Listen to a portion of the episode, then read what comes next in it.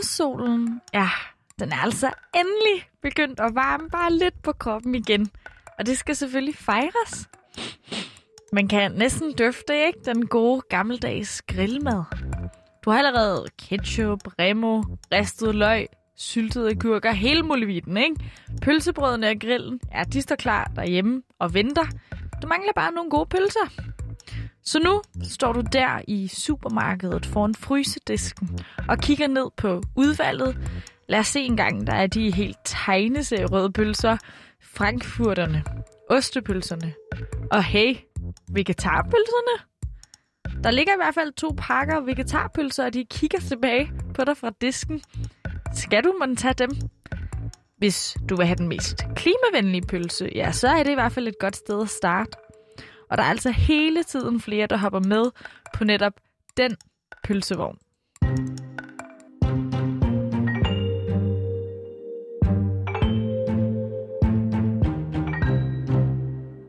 Salget af plantebaseret kød som veggepølser, plantebøffer og vegansk lever på steg, det går altså kun en vej i Europa, og det er op, op, op, op.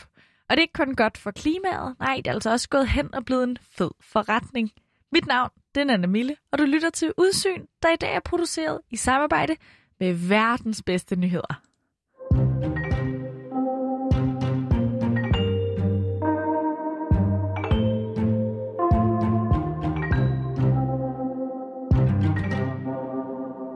Markedet er steget med 49 procent på bare to år. Det her, det er Line Marie Sommer. Hun er journalist hos Verdens Bedste Nyheder. Og det, hun taler om, ja, det er altså salget af plantebaseret kød i Europa. Vi europæere, vi spiser nemlig erstatningsprodukter for kød som aldrig før. Der er blevet solgt for hele 3,6 milliarder euro plantebøffer i 2020. Ja, hold da op, og tallene de kommer altså fra et EU-støttet forskningsprojekt. De har tjekket op på spisevanerne hos 11 europæiske lande. Og det er ikke kun plantebøffer, man har holdt øje med for at finde den her store stigning i salget af erstatningsprodukter. Det er meget bredere end det. Øh, erstatningsprodukter er kød, mælk og yoghurt og ost og is og fisk. Så det er produkter, som skal erstatte det, man normalt vil have i sin kost. Øh, jeg ved ikke, om øh, du kender den der naturlige mælk, eller mm. der er nogen, der har laver sådan nogle plantekylling, øh, som hedder pipfri og sådan nogle ting. Og det er altså en rigtig god nyhed, at salget af alle de her erstatningsprodukter stiger, det siger Line. Og hvorfor er det så det? Det er jo rigtig vigtigt, at vi får øh, planter i stedet for kød, fordi vi har et rigtig højt kødforbrug, især i Danmark, og det er alt for højt i forhold til, øh, hvor meget det forurener. Så hvis vi gerne vil have skruet ned for vores CO2-aftryk i Danmark og Europa, så er mængden af kød, som vi stikker på gaflen, altså et rigtig godt sted at starte, siger Line. Altså inden for Europa, øh, der siger man, at kødproduktionen for både æg, kød og mælkeprodukter står for omkring 83 procent af udledningerne for alt mad i Europa. Øh, så det er en rigtig stor del af de her animalske produkter står for. Men hvordan gik det så hen og blev så populært at spise plantekød? Ja, det har Bente Halkier nogle gode bud på. Hun er professor ved Sociologisk Institut på Københavns Universitet, og hendes første forklaring, den er vigtig at få med. Det første er, at man skal selvfølgelig huske at tænke i, at, øh, at her begynder øh, salget altså også fra et ret lille, altså et ret lavt udgangspunkt. Så det vil sige, så ser næsten enhver stigning dramatisk ud. Og ja, altså det er jo selvfølgelig en vigtig pointe, altså at hvis man køber en vegansk chokoladeis hos en sparkøbmand, som ikke har solgt flere end den ene, og man så næste dag køber to, ej, men så bliver der jo også en fordobling af hele salget. Men det er altså ikke hele grunden til den her store stigning i efterspørgselen, for det er jo stadig ret høje tal, vi kigger på alligevel. Når det så alligevel trods alt er så relativt øh, stejl en stigning i salget, så kan det ikke kun forklares ved hjælp af, at det er vegetarer og veganere, for eksempel, som køber de her produkter. Fordi vegetarer og veganere ligger ret stabilt. Så dem, der er interessante i det her tilfælde, det er dem, man nogle gange kalder flexitarer. Vi kan også bare kalde dem folk, som prøver at nedsætte deres kødforbrug, altså simpelthen spiser mindre kød. Øh, og, øh, og i det der seneste survey, øh, som vi har lavet, der er det cirka 25 procent, som siger, at de øh, forsøger at nedsætte deres kødforbrug, og de spiser mindre kød og den slags ting. Så, så det er dem, man skal holde øje med, kan man sige. Det, det er dem, som øh, hvad hedder det, jo udgør en større gruppe, hvor der er et eller andet slags salgs- og, og markedspotentiale.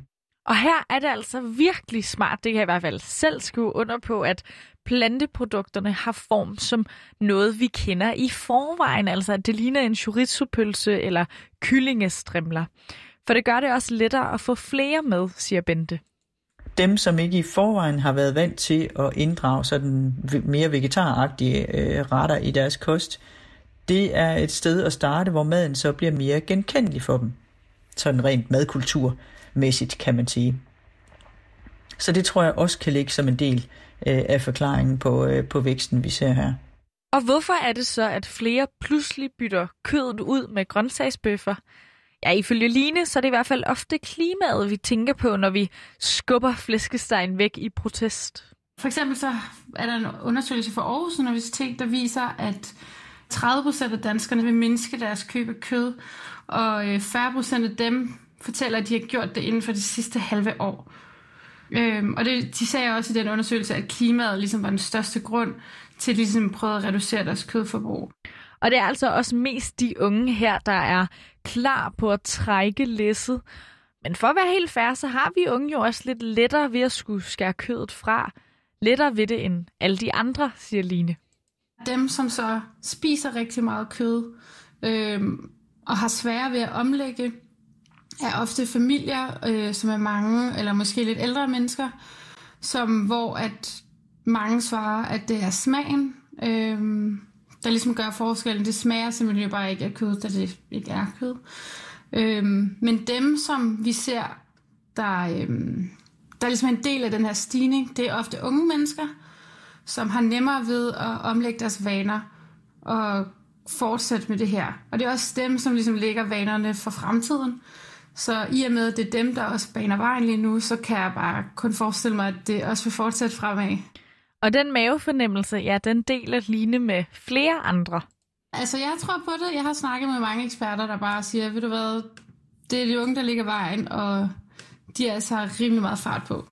Men hvis du nu ikke har lyst til at have så meget fart på igen, og egentlig gerne vil kunne spise en sandwich med kødpålæg en gang imellem, ja, så kan du altså også bare prøve at kigge lidt i stedet på, hvilken type kød du lægger ind i din bolle. For det er ikke alt kød, der forurener lige meget. Det siger Torben Krins, som er videnskabelig rådgiver hos den grønne tænketank Concito. Er man en glad kødspiser, så kan man også komme rigtig langt ved at spise en anden type kød.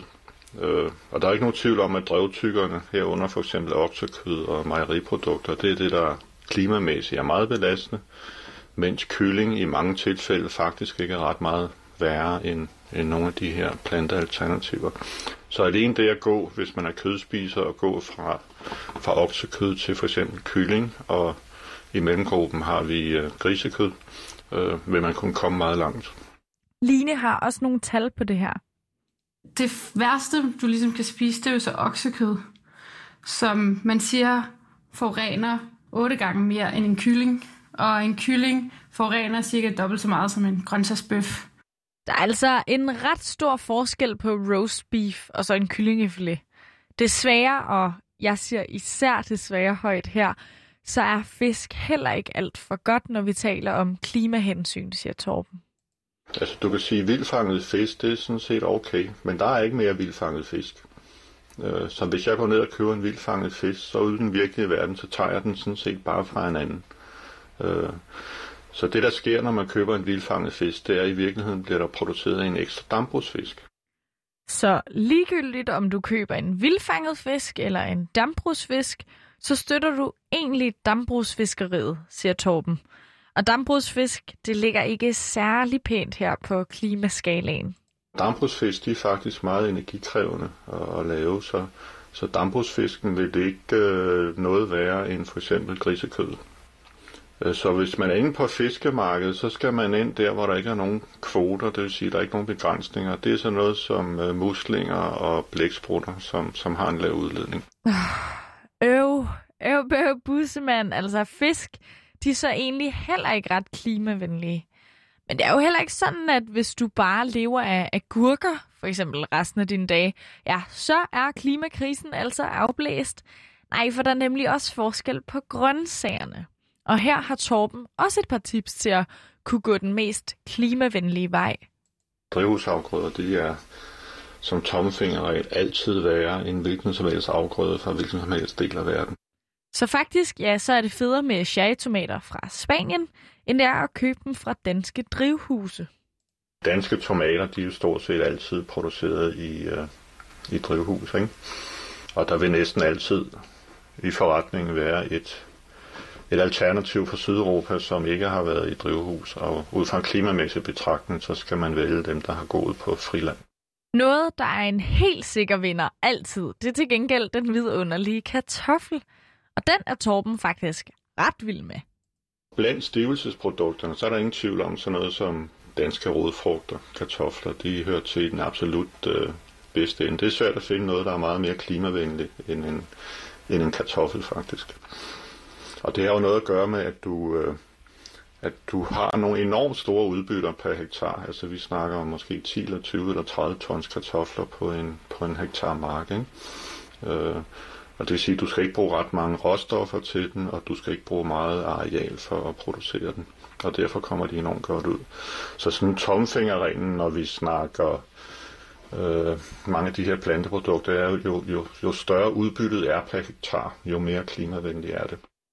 Hvis der findes nogen trøst overhovedet efter hele den her lange række af ligesom regler for, hvordan du kan leve klimavenligt, så kan det faktisk også være, og det er altså en fordel, den billigste løsning at være det. I hvert fald, hvis du måler i grøntsager, ikke? For hvis du køber noget, der er i sæson herhjemme, så er det altid mere klimavenligt, end at købe de andre grøntsager, som ikke er det. Og det kan heldigvis mærkes på prisen. Når noget er i sæson i Danmark, øh, så er det faktisk øh, temmelig billigt. Så der kan du sige, der, der er det så heldigt, så der skal du sådan set bare købe det, der er økonomisk attraktivt. Så får du automatisk det, der er i sæson.